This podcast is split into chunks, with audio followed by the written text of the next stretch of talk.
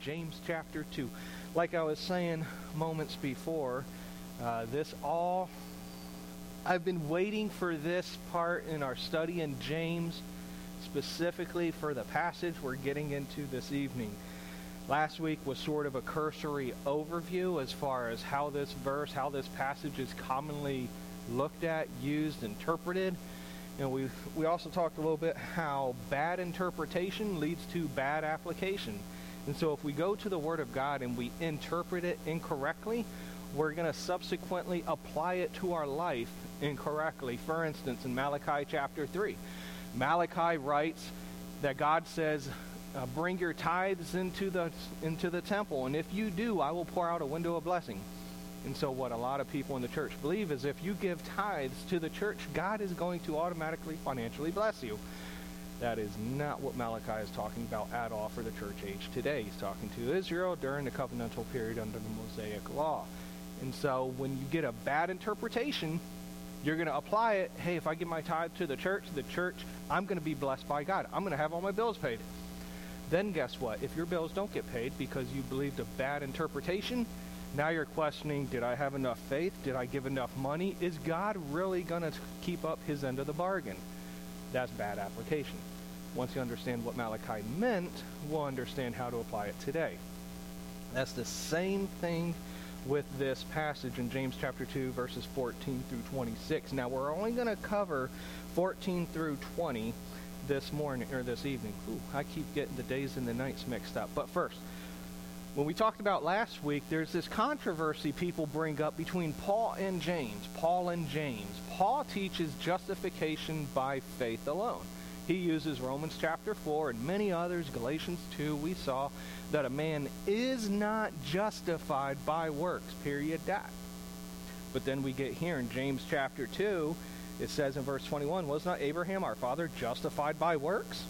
And it says in 22, How faith wrought with his works, and works was made perfect. And then he says, You see in verse 24 how that by works man is justified and not by faith only. And so some people say James teaches you have to have works to be justified. Paul says you don't have to have works to be justified. There's this controversy. So last week we looked at who's right. Well, guess what? Turns out they are both right.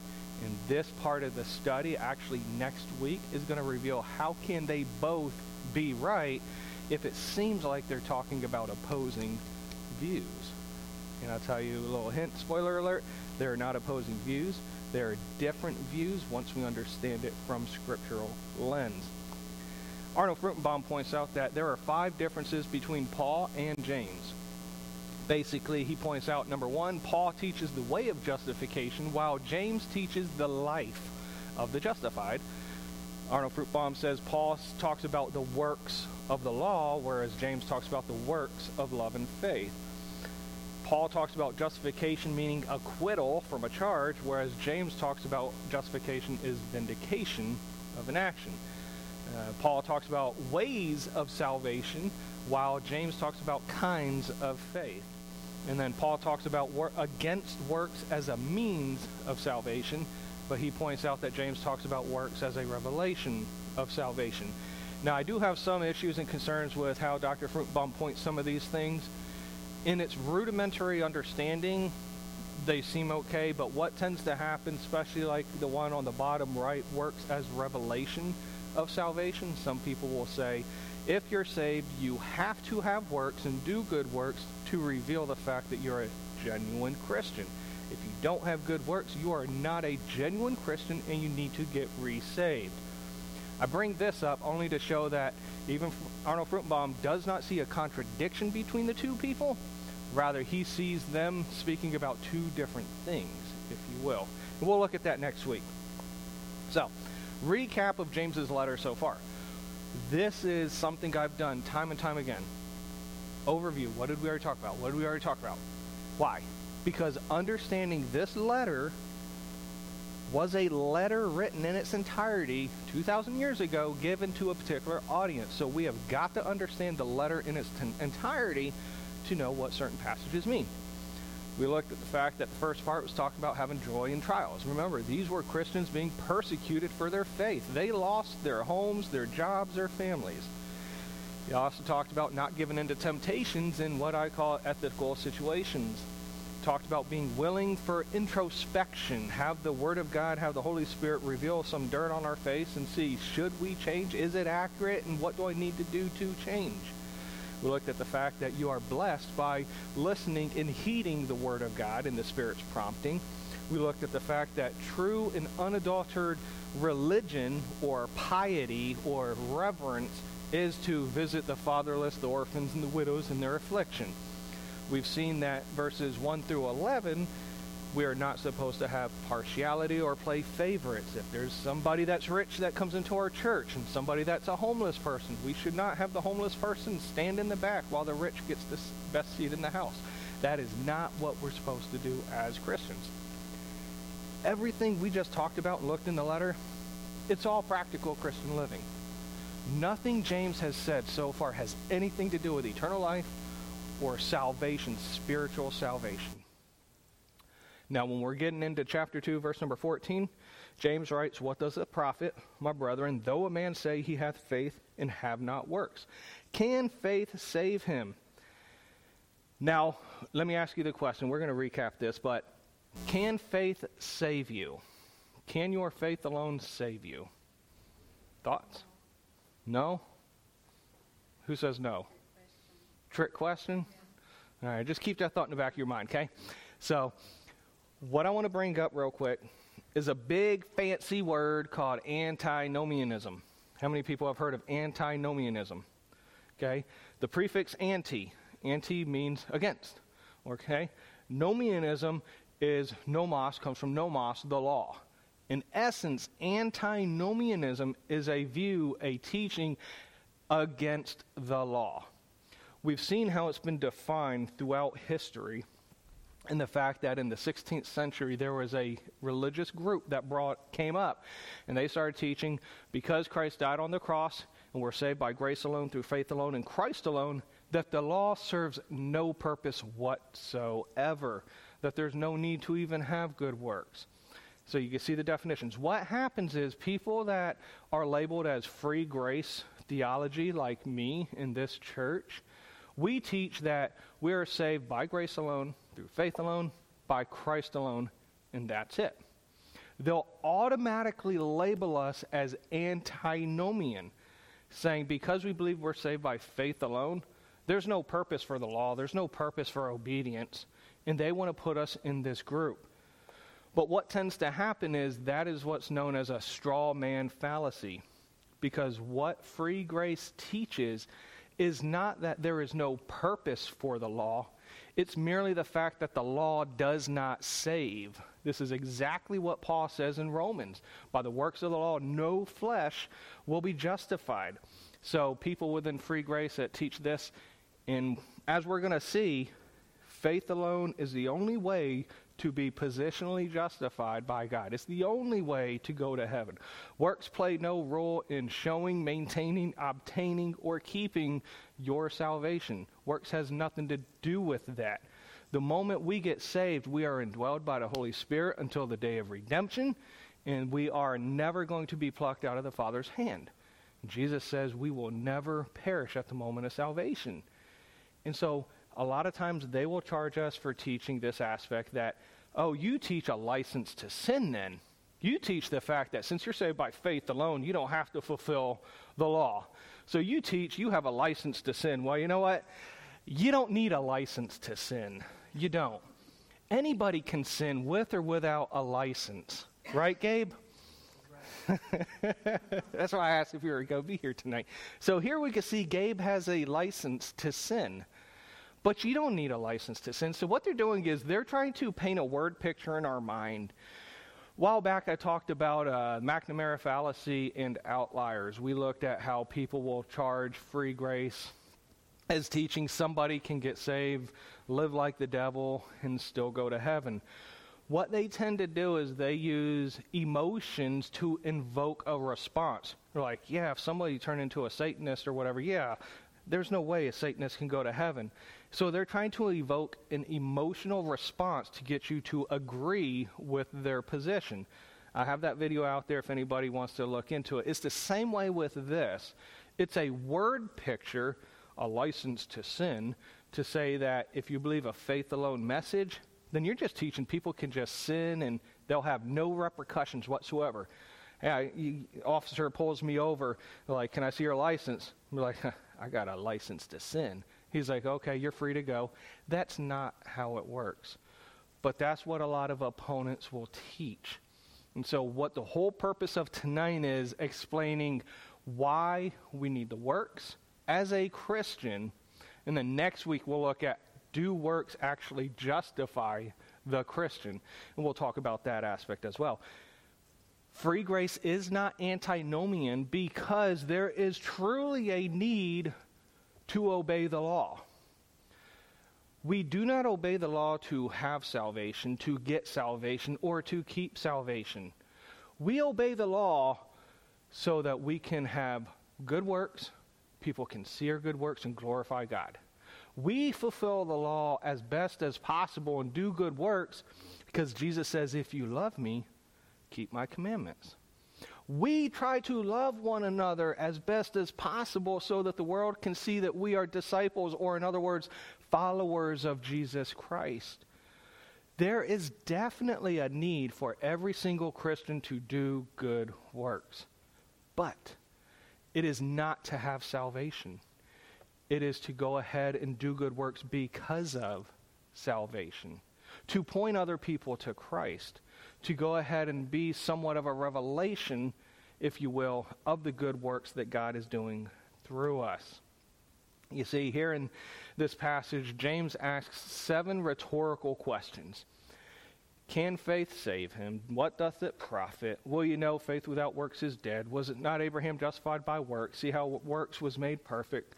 See how by works a man is justified. Was not Rahab justified by works? I'll give you the answers to these rhetorical questions.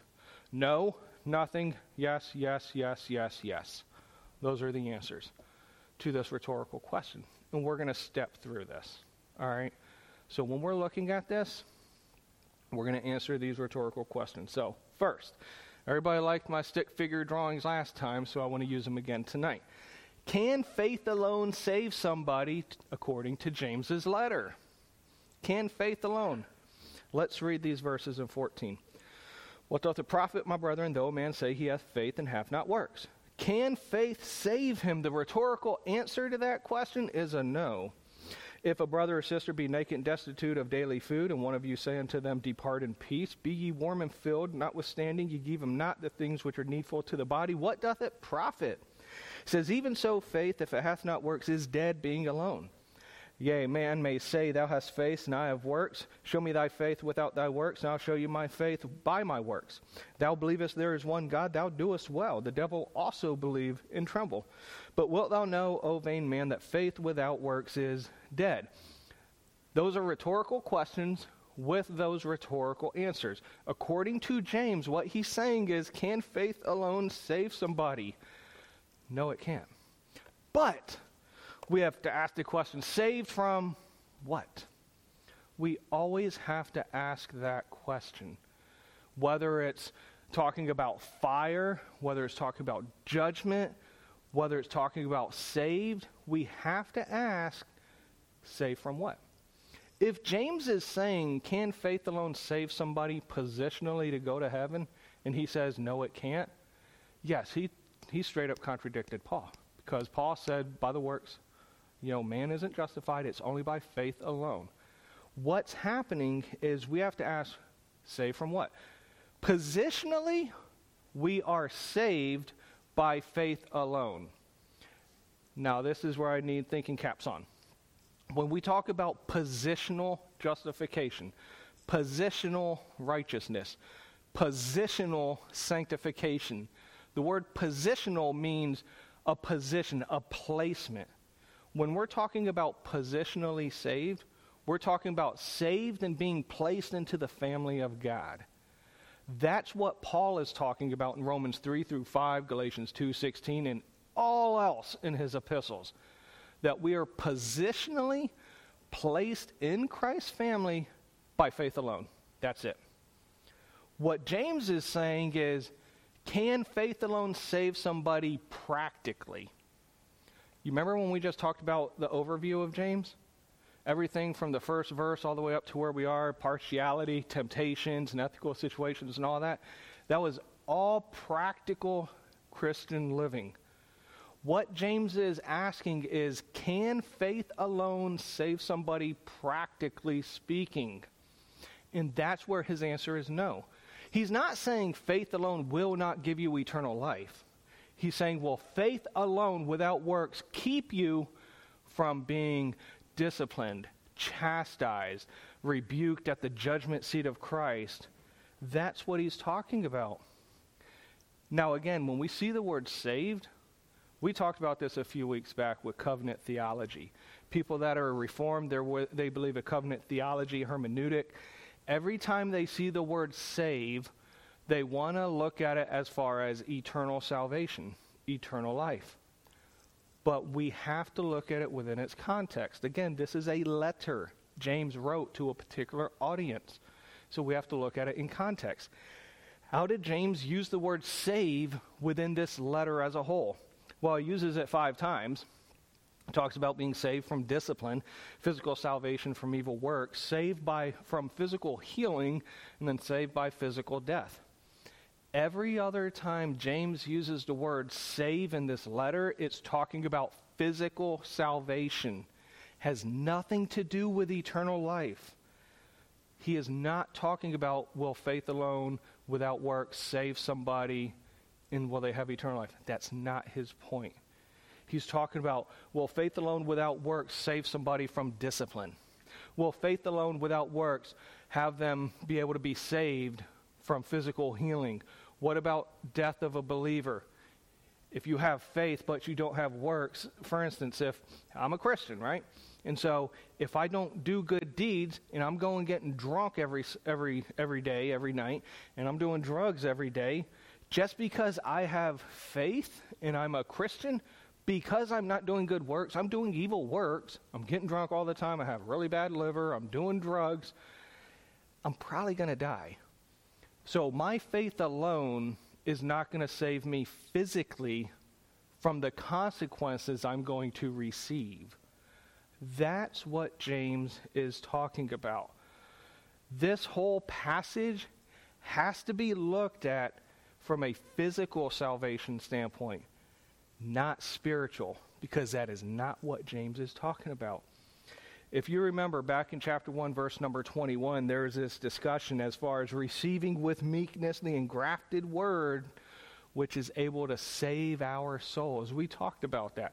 We talked about the illumination of the Holy Spirit and the Word of God into our lives and how it can protect us and give us the right path.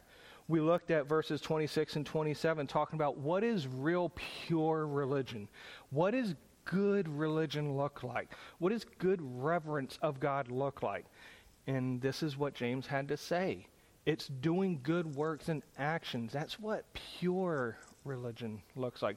It doesn't mean that's what all salvation looks like. That doesn't mean that's what all Christians do.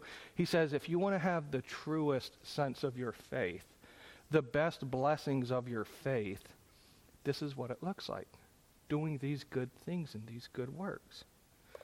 And so when we get to this passage tonight, we have to realize the ultimate focus is on the physical need. I don't know why so many people overlook this aspect. When James is talking, he's talking about helping the poor, helping the homeless in this situation. You can see it's bookend. That illustration that he uses is bookend with what does it even profit?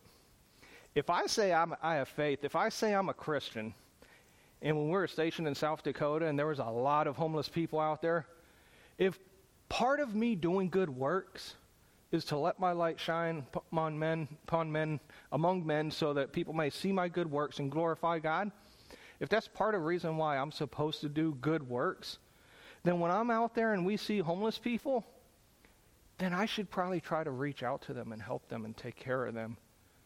You know, if the Lord is leading me to do so, that should sort of put feet to my faith. Because otherwise, my faith there isn't profiting that person. And I'll give you a little hint too. It's not profiting me either. So this part is all about what profit is your faith have with you and with other people? Do people know you're a Christian? Are you using your Christian faith to profit somebody else? Are you trying to encourage them and build them up with words of God and just pointing them to the Savior? Are we trying to use our Christian faith to profit another person by giving benevolently in a need? Maybe there's somebody that has a financial need, and Lord put it on your heart to help that person financially. That's the profitability of the faith he's talking about. So, who does your faith profit? Number one, clear as day, we can see here in verse uh, 15, 16, our faith should profit other people. Okay? So, one of the main reasons of our Christian faith is to help, to be a light. And if we are not being that light, it doesn't mean we're not saved. It's that our faith is not profiting other people. The other person that profits is yourself as well. We see this in verse number 25. Whoso looks at the perfect law of liberty and continues therein, being, a, being not a forgetful hearer but a doer, this man shall be blessed in his deed. You and I are Christians. We are called to have an active faith, to do good work so that people may see them and glorify God. One day, you and I will stand before the person that took the nails on the cross for us. We will physically stand in front of Jesus Christ. And at that moment, if Jesus Christ looks at us and he says, Because of your faith in me, you did all these wonderful things for me with the right motive, great is your reward. But there may be some Christians there, stands before Jesus Christ at that time, and it's like, You had faith in me. But your faith was, you were like a hermit. Your faith didn't profit anybody. You didn't take your faith and serve. You didn't take your faith, your talent, you buried it in the sand as opposed to scattering it. You lose the rewards. That's what James is talking about. What does it profit? He gives this illustration. If somebody's naked and destitute of food, so they're hungry, they're homeless, they don't have clothes, and you don't give them what they need, and you know you can provide it, and you know God is telling you to provide it, but you don't, and you just say, Be warm and filled, God be with you. But we don't help them, what does it profit? Our faith, and that's the title of the series, should be active to help other people. You see, this is interesting because we got to remember the background of the book of James. The book of James is written to who? Jewish people that are scattered abroad because of their faith in Jesus as Messiah. So, what's happening? Most likely, what is happening is the fact that these people may have been more focused on self preservation than they were reaching out to the community. Regardless of how much persecution they were receiving, maybe they turned into a hermit as well when they were trying to take care of themselves and they neglected the other people. And he said, if you have this faith, you should still be seeking to help other people. If anything, like Paul says in 2 Corinthians chapter 1, verse number 4, I believe it is, that the God of all comfort comforts us with comfort. Why? So that we may comfort others. Some of the times the struggles we're going through, God is allowing it, sometimes giving it, so that His comfort, we can comfort other people and encourage them that are going through the same struggles. An active faith. But see, here in this verse, he says that if we don't do these things, we have a dead faith. Faith minus works is a dead faith. It's right there in Scripture.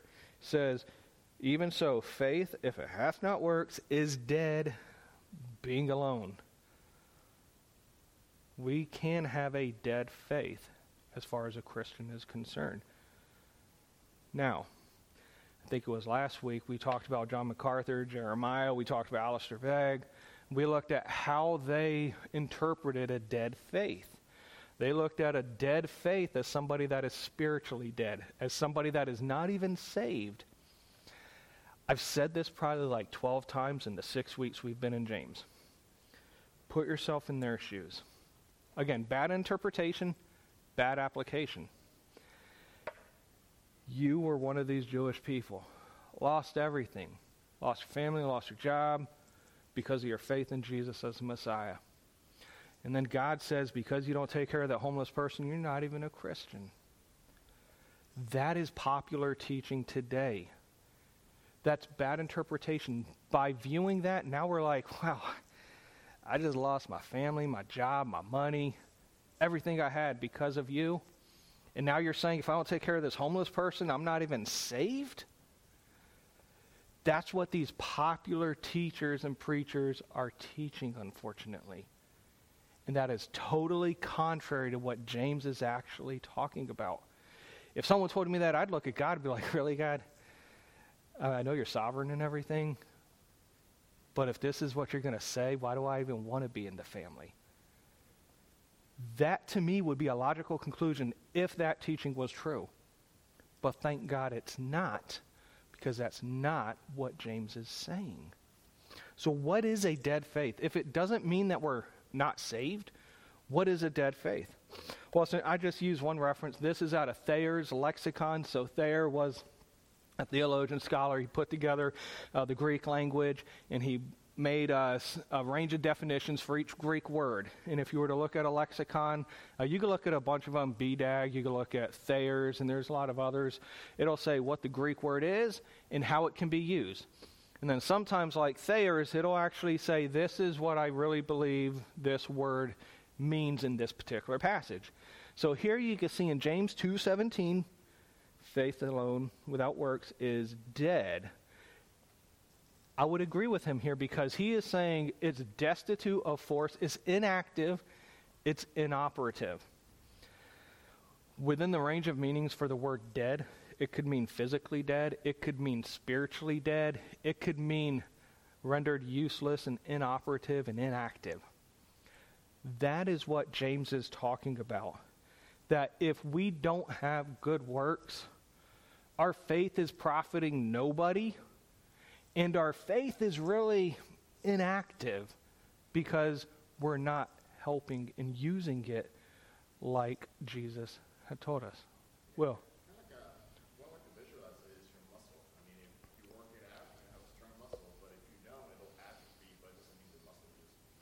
Right. You're right. You know, the illustration of lifting weights, because anybody that's lifted weights before and someone asked me earlier if I, yeah, asked me earlier if I go to the gym or work out, and I was like, of course I do. You know what you're you talking about? But uh, if you don't go to the gym in a long time, you start lifting weights. Guess what? If you're doing arm curls and you haven't lifted in a long time, you do arm curls and, and, and you hit them hard, you're not going to be able to hold your arm more more straight than this. Remember that when I take a while because trying to push it down, oh, is horrible, excruciating pain.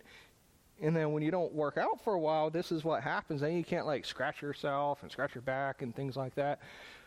The whole purpose of lifting and building muscle, it rips your muscle and then it repairs it to get stronger and bigger. That's the process behind building muscle.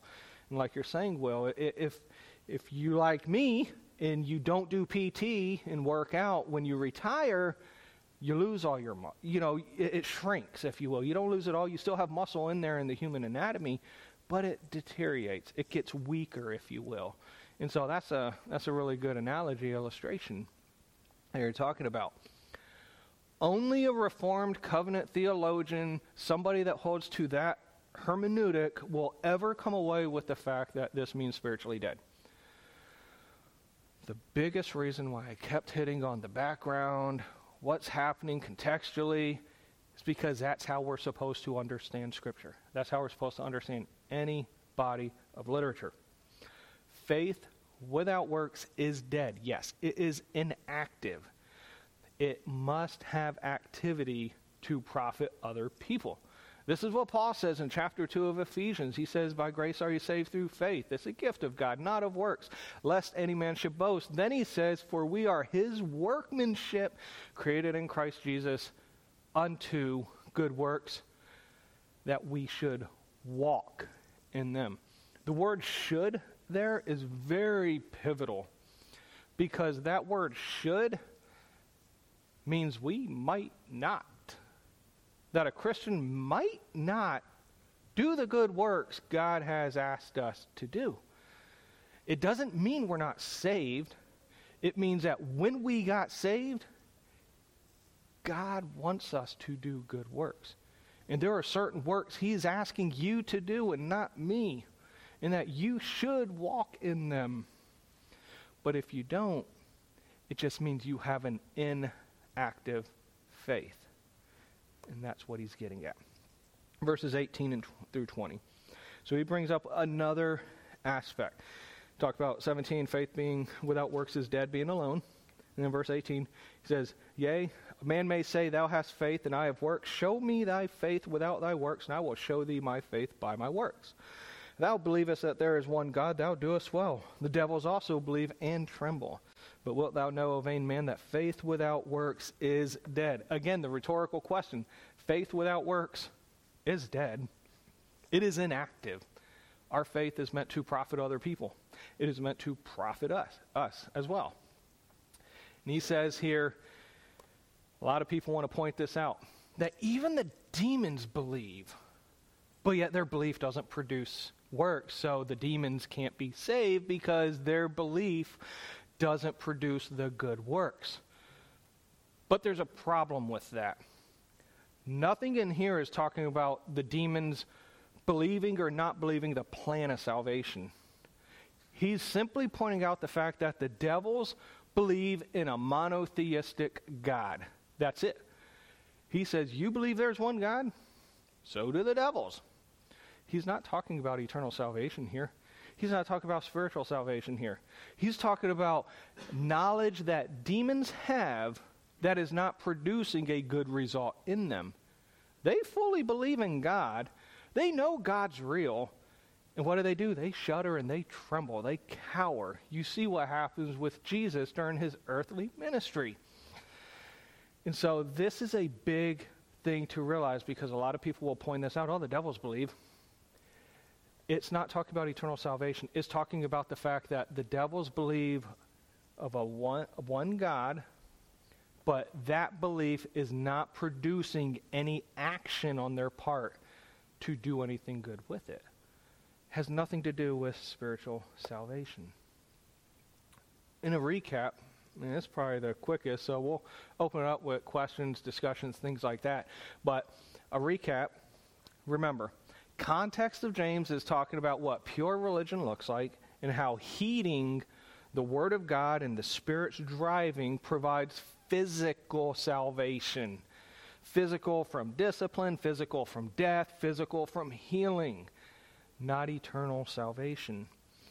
He says in 14 and 16 that the main focus, as we talked about, was what does it even profit that you're a Christian? Are you a Christian living in a monastery or living like a hermit and nobody knows? Or are you a Christian that actually has an activity to your faith and it's actually profiting people? That's what it's about, the profitability of our faith. In verse 19, yes, the devils do believe God is real. They know God is real, but that belief is useless to them because they're not doing taking any action and it's again not profiting them or somebody else. And finally, a Christian's faith that has no works is dead. Scripture says that, but it's not spiritually dead. It's dead in the fact that it is inactive, it's not being used, and it's profiting nobody. And so, in essence, I want to spend more time on it next week because we're going to get into that pretty hard next week. This first section of James 2 is pivotal because a lot of times what you're going to hear is faith without works is dead. If you don't have fa- if you don't have works, you're not a genuine Christian.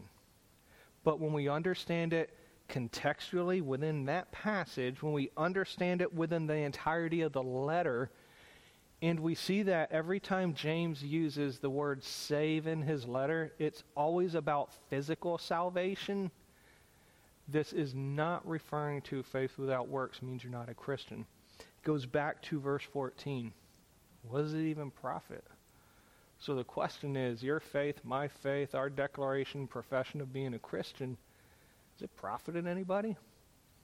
first think inside. Is it profiting me that I'm a Christian? Am I different today than I was last year? Am I closer to God today than I was last year? Think about your immediate family. Is my faith, the fact that I'm a Christian, influencing my spouse or my kids or my friends that I'm always around? Do they know I'm a Christian? Can I articulate God, Jesus, and answers to questions of Scripture with my loved ones? Is it profiting those people? And then look, you know, church wide, start broadening it out. If I'm a Christian, is my Christian faith profiting the church body? As I preached last week, in the fact that, or two weeks ago, every Christian has a spiritual gift. And those spiritual gifts are meant to be used for the body of Christ. If we're a Christian and we have a gift, are we using that gift for the body of Christ in service to God? Is our Christian faith profiting others in that regard? And again, like I said, our faith will profit two people, two groups other people and ourselves. Because one day, you and I are going to stand before Jesus Christ, and He's going to maybe lay out a roadmap of our Christian life. Did your Christian faith profit anybody? or did it not? Did you have a dead, inactive faith, or was it vibrant, inactive? Now, how that looks is different for each people as far as the influence and the realm and the sphere of influence people have, but that's the biggest thing to take away. He's not questioning their eternal standing, he's questioning the activity of their faith. And so, with that, I want to pray and, and, and close the live stream and then uh, because microphones don't work well uh, on camera. We get, have a discussion, talk, Q&A, stuff like that. So let's pray. God, I thank you for James's letter and clarity of knowing that our eternal salvation and standing is predicated upon what you have done and not what I need to do or maintain. But Lord, I also understand that as a Christian, you desire for me and actually require of me to go ahead and do good works, not to be saved, but to go ahead and allow people to know of you and the change you've made in my life and to help profit others. So, Lord, just give me clarity as far as uh, where we need to adjust these things and make faith a priority. And, Lord, uh, thank you for your forgiveness in that regard as well. Thank you and we love you. In Jesus' name we pray. Amen.